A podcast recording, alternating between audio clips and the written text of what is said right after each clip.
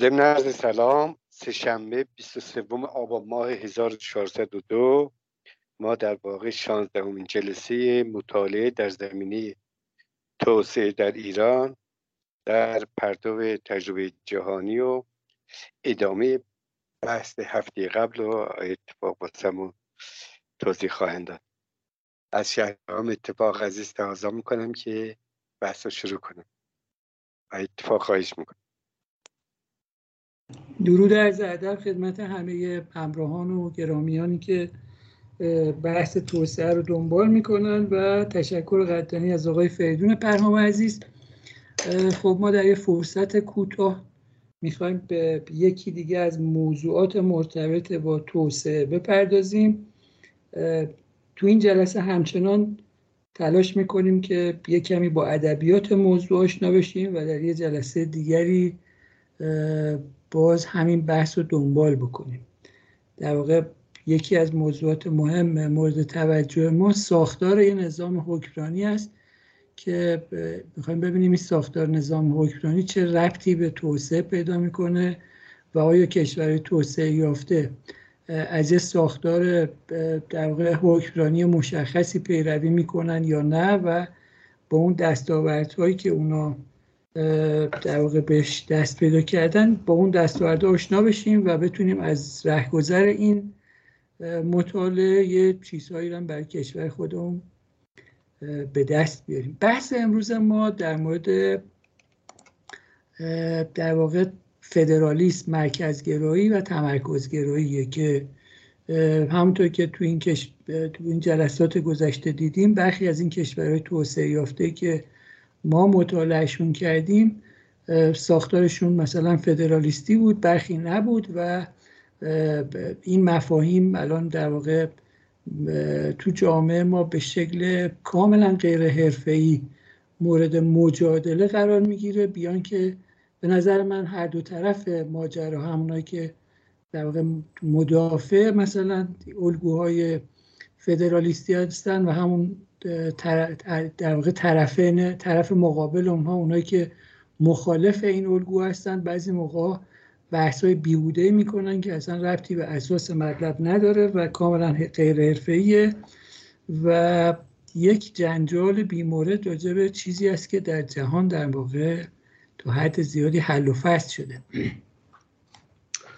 برای اینکه من این بحث رو در واقع روشن کنم اول می‌خوام برم سراغ ارائه یه سری تعاریف اولیه. منتها تو این جلسه نمی‌تونیم احتمالا به همه اون مطالبی که باید گفته بشه برسیم. بنابراین بقیهش رو می‌ذاریم برای جلسه بعد و این مسیریه که همچنان ادامه خواهیم داد. یه مفهومی که ما خیلی باش مثلا تو اینجا سر و کار خواهیم داشت فدرالیسم. گفته میشه که مثلا اولین نمونه های فدراتیو در جهان در واقع یکی از اولین نمونه های فدراتیو در جهان دولت شهرهای یونانی بودن. من توی این بحثی که می‌کنم باز منابع معرفی می‌کنم. یک کتاب دو جلدی است به اسم فدرالیسم در جهان سوم متعلق به آقای محمد رضای خوبروی پاک. ایشون در واقع یک کار پژوهشی بسیار ارزشمند انجام دادن. این کتاب دو جلدی البته به گمانم نایابه. کشور مختلف فدرالیستی رو بررسی کردن و یه گزارشی ازش در بردن و یه کتاب دیگه باز آقای محمد رضا خوبروی پاک دارن در مورد موضوع تمرکز و تمرکز زدایی که نشر چشمه منتشر کرده.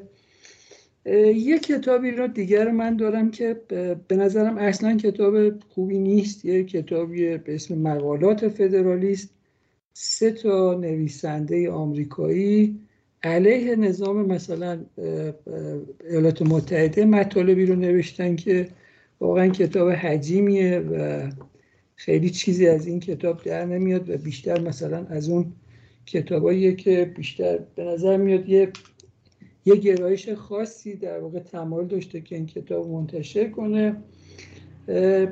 خدمت شما ارز که یه تعداد مقاله داریم که این مقاله ها مقاله های خوبیه بخشیش هم خوشبختانه به زبان فارسیه و همه اینا رو باید سرکار خواهیم داشت و من هر جا که لازمه اینا رو معرفی می‌کنم یا به اشتراک می‌ذارم.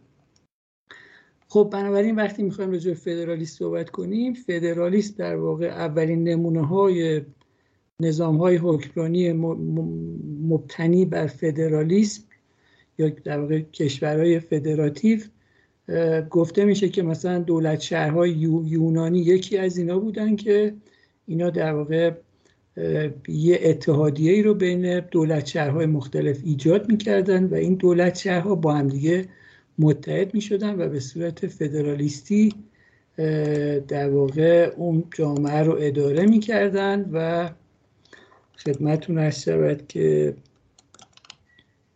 چرا در واقع فدرالیسم رو سازوکار فدرالیسم به خدمت گرفته می شده به دو دلیل عمده در واقع روی کرده فدرالیستی به خدمت گرفته می شده دلیل اولش یا شکل اولی که روی کرده فدرالیستی به خدمت گرفته می شده اینه که لازم بوده که چند تا حاکمیت جداگانه در قلمروهای کوچکتر و جداگانه در واقع تجمی بشن و از رهگذر این تجمی یک فدراسیونی متشکل از اعضای متحد برای اداره امور یک قلم روی بزرگتر به وجود بیاد. یعنی در واقع ما یکی از شکلهای مهم فدرالیسم اینه که بهش میگن فدرالیسم تجمعی یا تجمیعی. به این معنا که یکی از دلایل فدرالیسم این بوده یا یکی از اشکال فدرالیسمی بوده که حاکمیت های جداگانه رو به همدیگه بچسبونن و از اتصال اینا به همدیگه از تجمیع اینا به همدیگه از تجمیع چند تا حاکمیت جداگانه در قلم راه کوچکتر یه در واقع حاکمیت یه قلمرو بزرگتری رو درست کنن یه فدراسیونی رو درست کنن متشکل از اعضای متحدی که توی قلمرو بزرگتری رو در واقع دارن اداره می‌کنن. یه همچین اتحادی خب در بردارنده یه مزایایی بوده برای کسایی که تو این پروژه مشارکت می‌کردن. یه همافزایی نظامی و سیاسی به وجود میومده بهرهمندی از صرفه یا مقیاس اقتصادی به وجود می اومده و چیزهای شبیه به این. و به عنوان نمونه مثلا میشه گفتش که کشور مالزی نمونه تاریخی از برقراری چنین فدرالیسمی هستش. شکل دومی که یه نظام حکمرانی یه نظام حکمرانی فدرالیستی می شده یا می شود این هستش که یک نظام حکمرانی واحد متمرکز و بزرگ به یک فدراسیون متشکل از اعضای متحد شامل چند تا نظام حاکمیت جداگانه و کوچکتر تقسیم بشه. بهش میگن فدرالیسم تفکیکی. یعنی در واقع برخلاف اون روی کرده اول که یه چند تا حاکمیت جداگانه به همدیگه متصل میشن و یه فدراسیون درست می‌کنن در این روی کرده دوم یه نظام حکمرانی واحد به چند تا حاکمیت جداگانه و کوچکتر تقسیم میشه و بازم در قالب یه فدراسیون به حیات مشترک خودشون با همدیگه ادامه میدن. دلایل این روی کرد این هستش که قصد در واقع کسایی که این روی کرد رو به خدمت بگیرن این هستش که تسهیم قدرت انجام بدن دیگه. یعنی اون در درون اون نظام حکمرانی متمرکز قبلی تسهیم قدرت سهمبندی قدرتی انجام بشه حالا چرا این سهمبندی قدرت انجام میشه؟ می‌تونه به دلایل مختلف باشه. مثلا از موقعیت های نامطلوب یا تبعیض‌آمیزی که دارن در واقع گلمندن و می‌خوان اینو تغییرش بدن. می‌خوان یه شکل جدید حکمرانی درست کنن از کارایی و کارآمدی بالاتری برخوردار بشن. اینا این در واقع اون فدرالیسم تفکیکیه. و نمونه تاریخی اینم در واقع مثلا میشه گفتش که بلژیک بلژیک در واقع یکی از اون کشورهایی است که به عنوان یه نمونه تاریخی از چنین روی کردی در واقع استفاده کرده و هر دو کشور هم در واقع دارن به حیات خودشون ادامه میدن. این فدرالیسم تفکیکی ممکنه بر اساس تفکیک های قومی باشه یا بر اساس تقسیمات جغرافیایی باشه. و این امر بستگی به این داره که مسائل اون جامعه که به سمت فدرالیسم تفکیکی روی میارن از جنس مرکز پیرامون باشه یا جنس قومی. مشکلات مرکز پیرامون با مشکلات قومی کاملا متفاوته. یعنی شما ممکنه در یه جامعه تن تنازعهای قومی داشته باشید منازعات قومی داشته باشید در جامعه منازع قومی نداشته باشید. مشکلتون مشکل از جنس مرکز پیرامون باشه. یعنی یه عده در مرکز همه منابع رو و قدرت رو در اختیار خودشون دارن و یه پیرامونی وجود داره که اون پیرامون از این منابع و محبات مشترک بهرهمند نمیشه و بنابراین همچین به این دو دلیل ممکنه که فدرالیسم تفکیکی به وجود بیاد.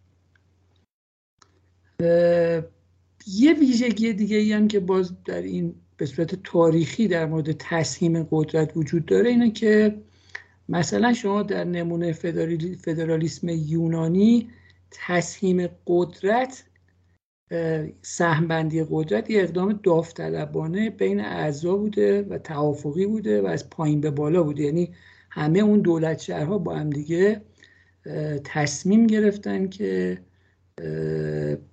در کنار همدیگه قرار بگیرن و یه اقدام از پایین به بالا بوده. در حالی که شما روی های تاریخی دیگری رو سراغ دارید از جمله مثلا روی کردی که در دوران هخامنشیان بوده و اونجا تصمیم قدرت یه اقدام از بالا به پایین بوده و این کاملا دو تا روی کرده متفاوته از بین در واقع کشورهای جهان 15 درصد از کشورهای جهان فدرالیستی داره میشن. کشورهای آرژانتین، استرالیا، اتریش، آلمان، برزیل، بلژیک، بوسنی هرزگوین، کانادا، امارات متحده عربی، ایالات متحده آمریکا، اتیوپی، هند، عراق، مالزی، مکزیک، میکرونزی، نپال، نیچریه، پاکستان، روسیه، اون جزایر سنتکیس و نویس و سومالی، سودان، سودان جنوبی، سوئیس، ونزوئلا، پاکستان، آفریقای جنوبی و جزایر کمور در واقع جزو کشورهای فدرالیستی جهان هستند. همین اسامی که خوندیم به ما یه اطلاع مهمی رو میده و اونم اینه که هیچ رابطه معناداری بین توسعه یافتگی و فدرالیسم برقرار نیست یعنی شما اگر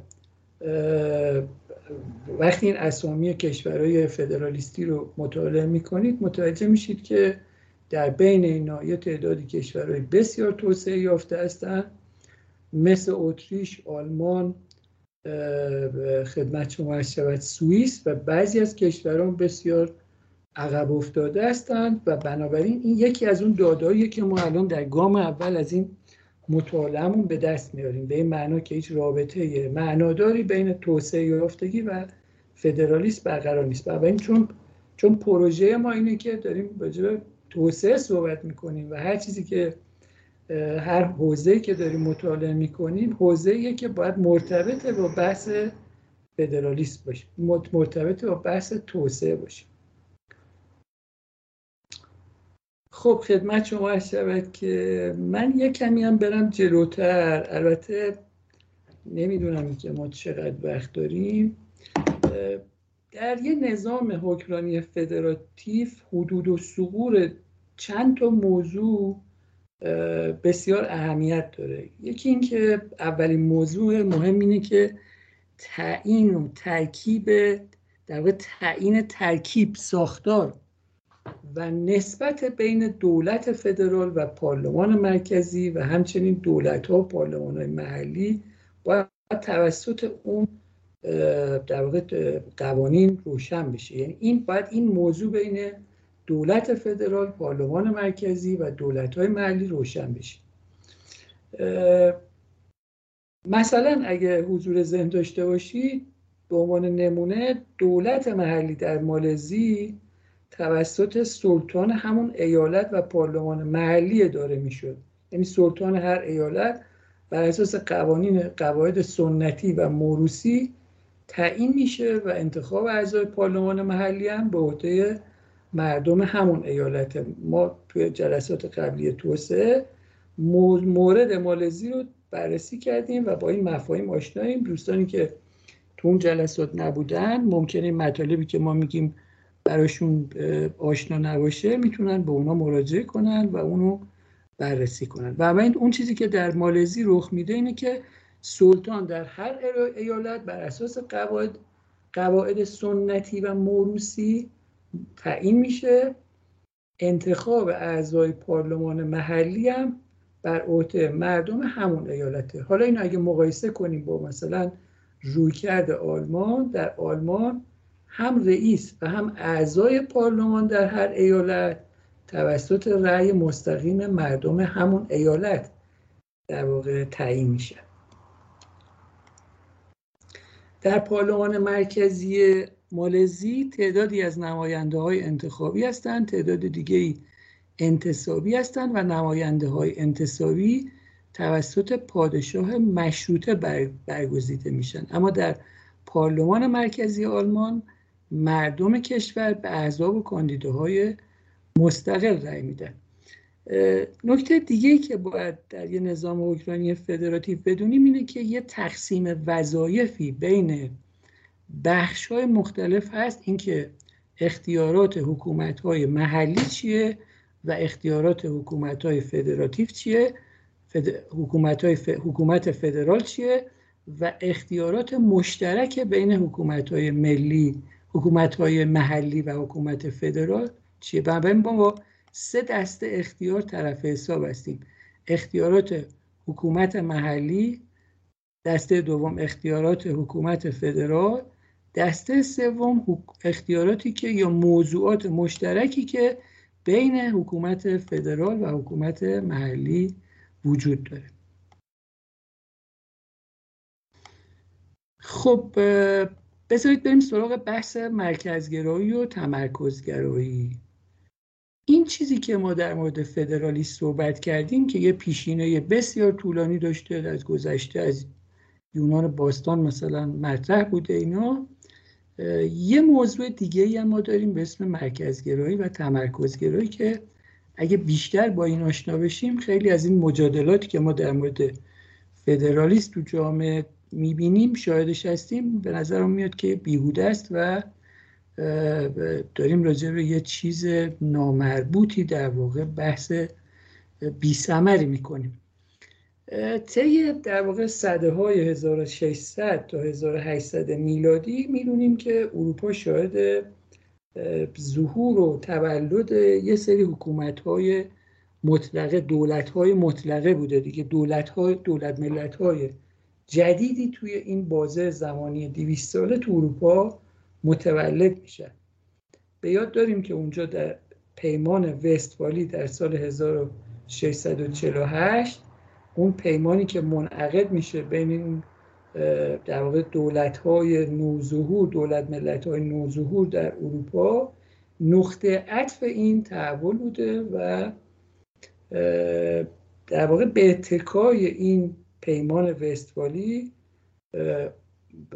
اون حکومت های متعددی که توی اروپا به وجود اومده بودن اونا تازه از سیطره اون امپراتوری مقدس روم رهایی پیدا کرده بودن و یه مدتی با همدیگه شروع کردن به جنگ جنگ های مذهبی بین اینا رخ داد بین کاتولیکا بین پروتستان ها اینا و بعد بعد از این پیمان وستوالی این جنگ ها در واقع خاتمه پیدا می‌کنه. اون حکومت های کوچیک و بزرگ تبدیل میشن به یه در واقع دولت ملت های بزرگتری و بر اساس پیمان وستفالی هم در واقع حق حاکمیت و استقلال و برابری حقوق همدیگر رو به رسمیت می‌شناسن. این نقطه عطف تولد این دولت ملت های جدید در بازه زمانی 1600 تا 1800 میلادی در اروپا بوده. بعد از این تاریخ در واقع در حدود از اوایل قرن 19 هم به بعد ما به تدریج شاهد تولد دولت های متمرکز مدرن بودیم. و اوج این تمرکزگرایی دولت ها مربوط به دهه های 1910 تا 1950 بوده.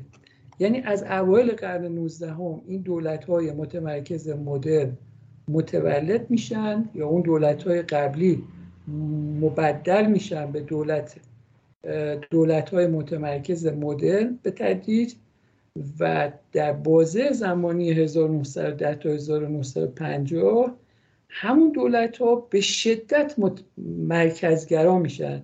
تبدیل به مرکزگراترین دولت های تاریخ میشن. و بعد از جنگ جهانی دوم این امواج تمرکزگرایی در واقع تمرکز زودایی در واقع شروع میشه. اون اون داستان مرکزگرایی به تدریج خاتمه پیدا می‌کنه و جهان بعد از پایان جنگ جهانی دوم یعنی از نیمه دوم قرن بیستم امواج تمرکز زدایی در کشورها آغاز میشه.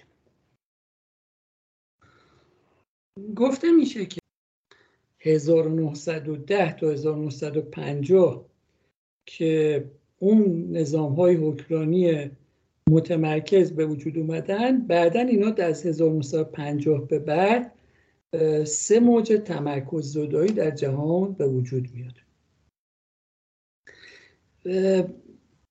از از دهه در واقع از دهه 1960 به بعد تا 1970 ما شاهد نخستین موج تمرکز زدایی در جهان هستیم. روی کرده قالب در این موج اول مبتنی بوده بر تمرکز زدایی اجرایی و بروکراتیک در درون این ساختارهای حکومتی. و تغییر در واقع چهره نظامهای سلسله مراتبی متداول.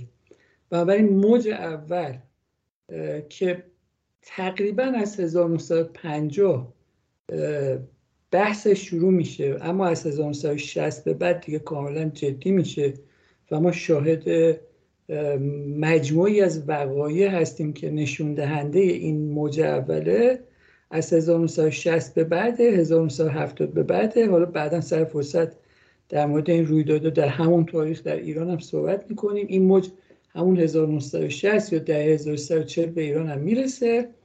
ما اینجا شاهد اولین موج تمرکز زدایی هستیم. این در این اولین موج تمرکز زدایی بحث بر سر تمرکز زدایی اجرایی و بروکراتیک بوده و به یه شکلی ساختار سلسله مراتبی حکومت ها به تدریج تغییر پیدا می‌کنه. موج دوم از 1980 به بعد شروع میشه. از 1980 به بعد ما شاهد سه نوع تمرکز زدایی در واقع هستیم. یه چیزی هست که بهش میگن یه روی کردی که بهش میگن تراکم زدایی یا دیکانسنتریشن که عبارت از در واقع اولین گام در واقع تمرکز زدایی بعدش در واقع شاهد تفویض اختیار یا واگذاری هستیم که بهش میگن دیولوشن و سومین روی کردی که ما تو این بازه زمانی شاهدش هستیم دلیگیشن یا اعطای نمایندگیه. در اون حالتی که دیکانسنتریشن یا تراکم زداییه این چیزی که اونجا رخ میده این هستش که خب در اون سازوکار قبلی که ما دولت های مدرن متمرکز رو داشتیم همه چیز در مرکز در یه پایتخت متمرکز بودن و بخش های دیگه بخش های جغرافیایی دیگه کشور نقش بسیار اندکی در اداره امور کشور داشتن و در واقع این مرحله این شیوه تراکم زدایی که در 1980 رخ میده در این شیوه تلاش میشه که این تراکم وزارتخونه ها ادارات تصمیم گیری ها و انجام امور کاهش پیدا کنه در مرکز و بخشی از اینا منتقل بشه به شهرها و استانهای دیگه و مناطق جغرافیایی دیگه. اختیارات مسئولیت ها و بخش های بیشتری از منابع به دولت های محلی یا به اداره های محلی واگذار میشه. و باز تو اون شیوهی که بهش میگن دلیگیشن یا در واقع بازم یه شکلی از تفیز اختیاره اختیارات مدیریتی از طریق اون دولت مرکزی یا دولت ملی به اون حکومت های در واقع محلی به دولت های محلی و سازمان های نیمه مستقل شرکت های دولتی مؤسسه های برنامه‌ریزی منطقه‌ای و چیزهای شبیه به این منتقل میشه. تفاوت بین اینا هم این هستش که در واقع سطح اختیارات و خودمختاری اون اداره های محلی با هم دیگه فرق می‌کرده و این تحولی بوده که ما در 1980 در موج دوم تمرکز زدایی شاهدش هستیم.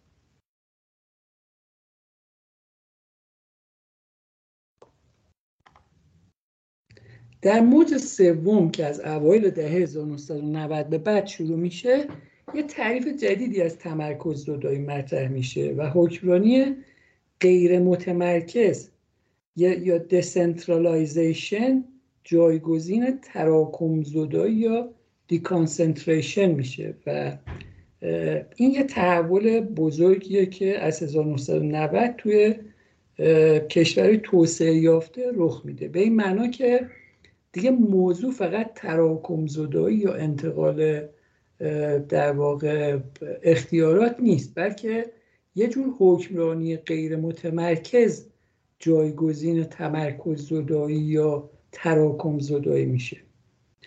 در این الگوی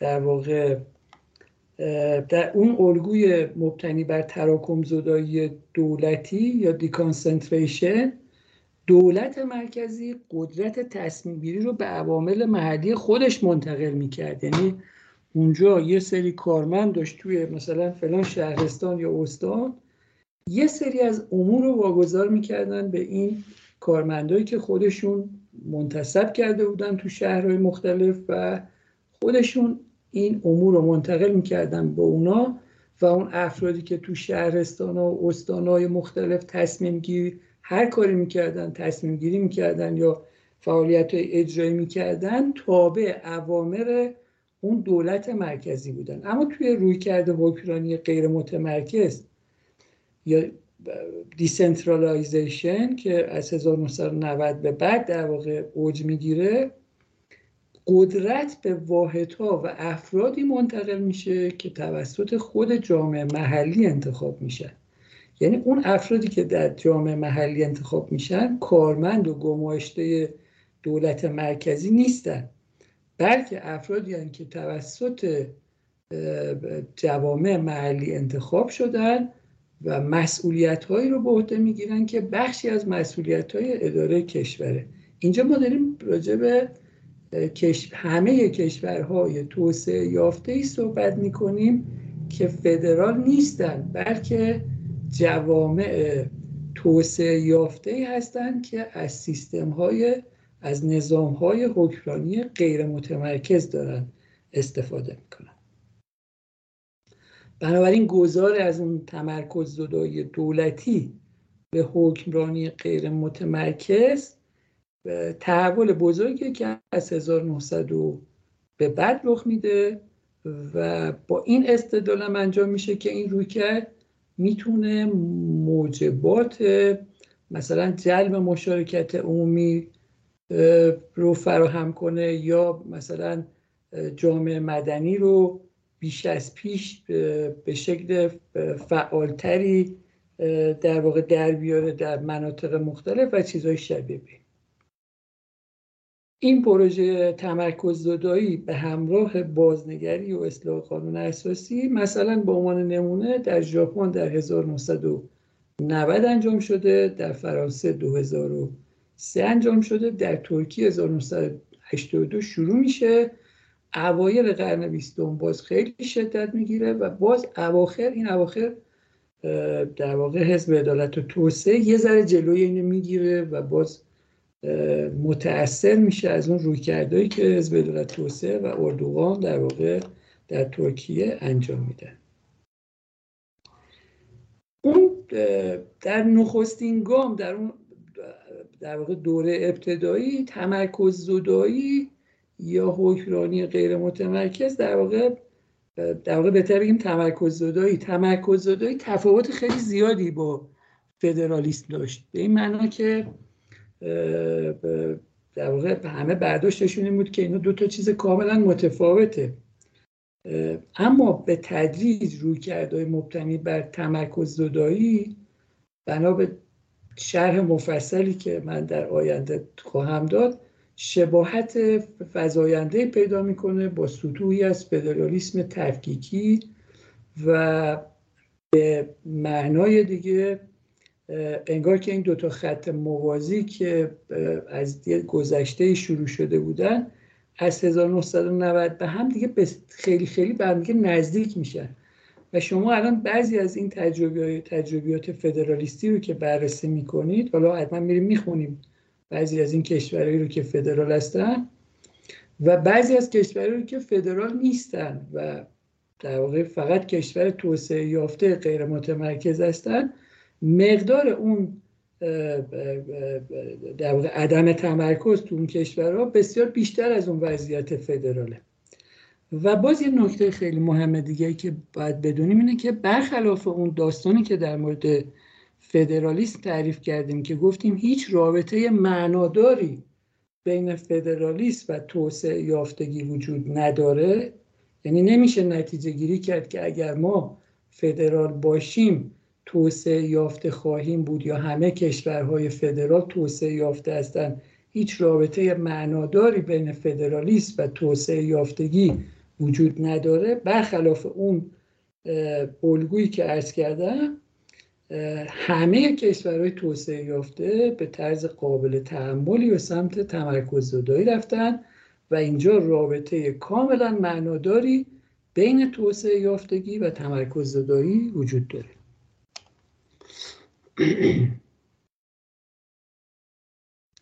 تفاوتی که بین فدرالیست و یه نظام حکمرانی غیر متمرکز تعریف می‌کنن اینه که ما در یه نظام غیر در یه نظام غیر فدرالیستی یعنی نظامی که فدرال نیست یه حاکمیت یگانه داریم یه حاکمیت واحد و یگانه داریم و در نظام های در واقع فدرالیستی ما حاکمیت چندگانه داریم. این ادعاییه که در مورد تفاوت نظام های فدرالیستی و نظام های غیر فدرال مطرح میشه. یعنی در واقع میگن در نظام های غیر فدرال ما یه حاکمیت واحد داریم در نظام های فدرال با چند تا حاکمیت مواجه هستیم. یعنی حاکمیت بین بخش های مختلف کشور تقسیم میشه.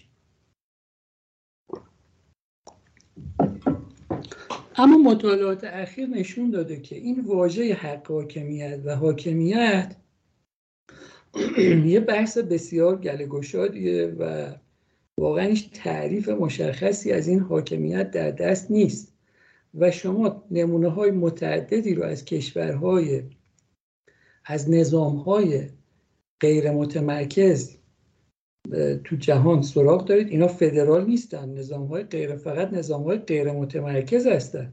مثلا ژاپن کشور فدرال نیست. یک کشور غیر متمرکزه. ترکیه و فرانسه هم همینطورن. نظام های غیر متمرکزن.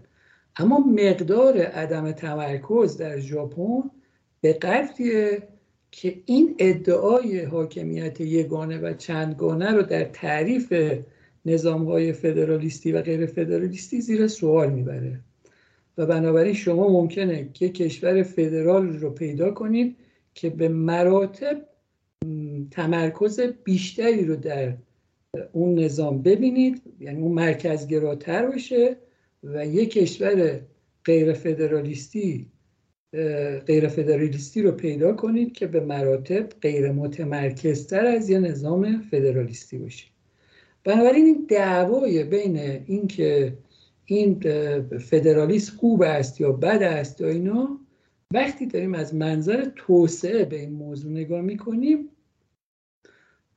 یه بحث بیهوده به نظر میاد. برای اینکه همه کشورهای توسعه یافته تقریبا همشون به سمت تمرکز زدایی پیش رفتن و ما تقریبا به ندرت من الان سراغ ندارم تو این مطالعات که انجام دادم که ما یک کشور توسعه یافته ای رو داشته باشیم که هنوز به شیوه 1910 تا 1950 به شیوه مثلا رضا شاهی متمرکز باشه. شاهد اوج گرایش به مرکز گرایی بودیم. و چرا از 1960 به بعد دیگه این گرایش کاهش پیدا می‌کنه تغییر پیدا می‌کنه و فروکش می‌کنه؟ دلیلش اینه که در بازه زمانی 1910 تا 1950 مجموعه حوادث متعددی در جهان رخ میده. ما شاهد حوادث متعددی در جهان هستیم که این احساس رو در دولت ها و ملت ها ایجاد می‌کنه که با تهدیدات خارجی متعددی مواجه هستند و این تهدیدات خارجی باعث میشه که اونا رو نگران کنه و به سمت این مرکزگرایی حرکت بکنن اولا دولت کمونیستی در شوروی در 1917 به وجود میاد. ما شاهد ظهور فاشیست در 1922 تا 1945 هستیم. جنگ جهانی اول 1914 تا 1918 رخ میده. جنگ جهانی دوم 1939 تا 1945 به وقوع میپیونده. رکود بزرگ از 1929 تا 1940 در واقع در جهان به وجود میاد. دو تا بمب هسته‌ای در ژاپن 1945 در واقع مردم اون کشورها رو با بحران عظیم مواجه می‌کنه. ترکیبی از مجموعه این بحران در نیمه اول قرن بیستم شرایطی رو پدید میاره که این احساس به وجود میاد که نیاز به وجود یه دولت کاملا متمرکز احساس میشه و همه گمان می‌کنن که یه جوری برای مقابله با این وضعیت باید حتما تصمیم گیری ها در اون مرکز انجام بشه و مجالی برای تقسیم قدرت یا تسهیم قدرت وجود نداره. اما رفته رفته با در واقع پایان پیدا کردن جنگ جهانی دوم این گرایش به مرکزگرایی فروکش می‌کنه و از ده 1960 به بعد یه مسیر کاملا معکوسی آغاز میشه. چرا کشورها به سمت تمرکز زدایی رو میارن؟ خب بحث های خیلی مفصلی هست گزارش های متعددی هست که نشون میده که چرا کشورهای توسعه یافته همشون به این سمت رفتن و بازم, هم بازم همچنان دارن به این سمت حرکت می‌کنن. میگن که نظام های حکمرانی غیر متمرکز یه مجموعه دستاوردهای بارز دارن از جمله اینکه بخش های مستقل می‌تونن با کارایی و کارآمدی افزونتری نسبت به متوسط کشور عمل کنن. توی نظام نظام متمرکز مثلا فرض کنید مثل کشور ما یه دونه استانداری که مثلا در فلان شهر مثلا فعالیت می‌کنه که توسط دولت مرکزی تعیین میشه و طبق ضوابط و دستور ها و اینا عمل می‌کنه و اختیارات اجرایی و مالی هم نداره یا خیلی اختیارات اجرایی و مالیش هم در واقع در چارچوبیه که دولت مرکزی تعیین کرده نمی‌تونه با متوسط در واقع از نظر کارایی و کارآمدی کاملا در یه حد متوسط موجود در کشور عمل می‌کنه. در حالی که در وقتی اینا می‌تونن در واقع به سمت تمرکز زدایی برن به سمت حکمرانی غیر متمرکز برن می‌تونن می‌تونن کارایی و کارآمدیشون کاملا با همدیگه متفاوت باشه. اینا گزارش های متعددی در موردش هست که حالا در جلسات بعد حتما بیشتر از صحبت می‌کنیم. باز بحث دیگه که دارن اینه که بخش های مستقل این اختیار رو دارن که با استفاده از روش های متفاوت به نتایج بهتری برسن. لازم نیست که حتما در واقع در چارچوب روش در چارچوب روش هایی که تعیین شده عمل کنن. باز نشون میده که روش های غیر متمرکز یا رویکردهای غیر متمرکز در اون رویکردها فساد کمتری وجود داره.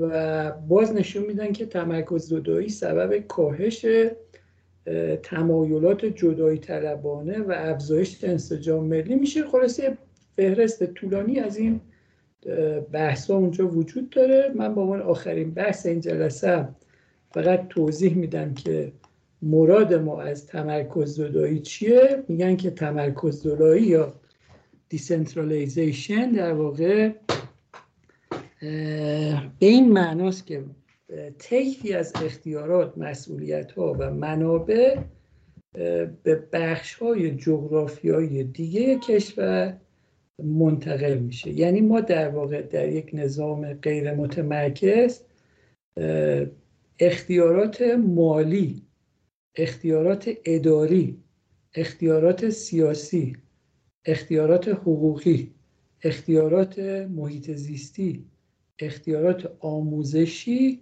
و اختیارات بازاری رو منتقل می‌کنیم به بخش های دیگه جامعه.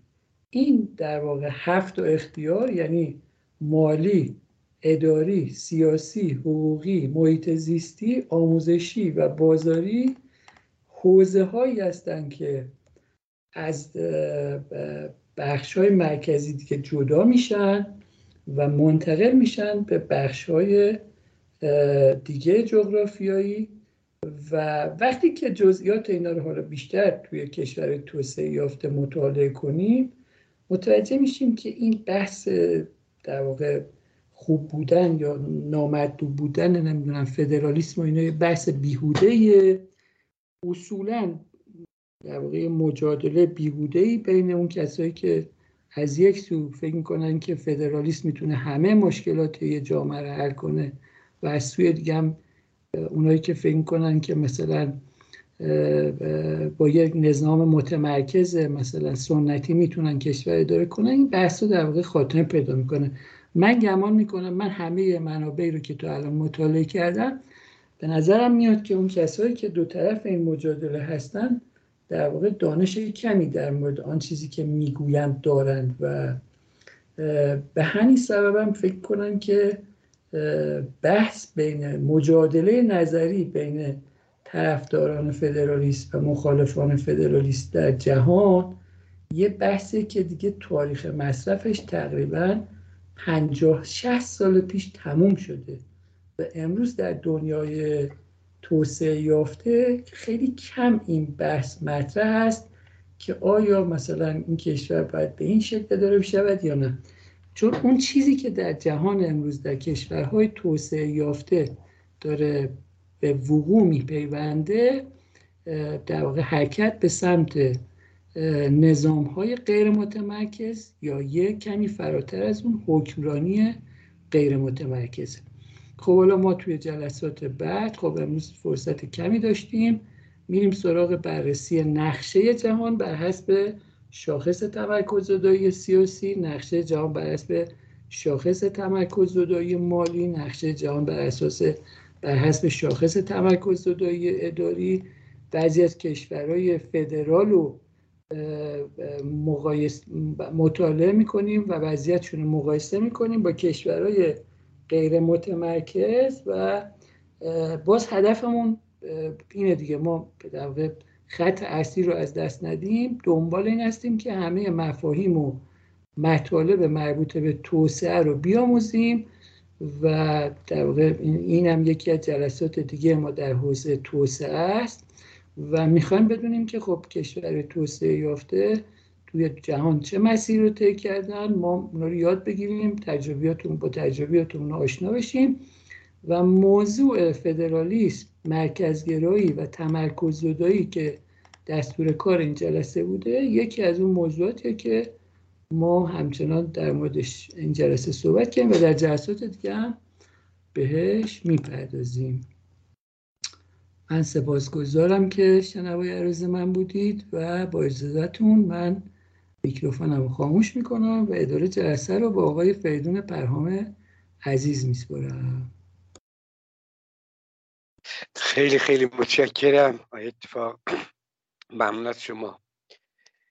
خسته نباشید و ممنون از حضور همه دوستان. اگر دوستان فرمایشی ندارم و شما همینطور فرمایشی ندارین پایان جلسه را اعلام بکنیم و شب خیر بگیم به دوستان.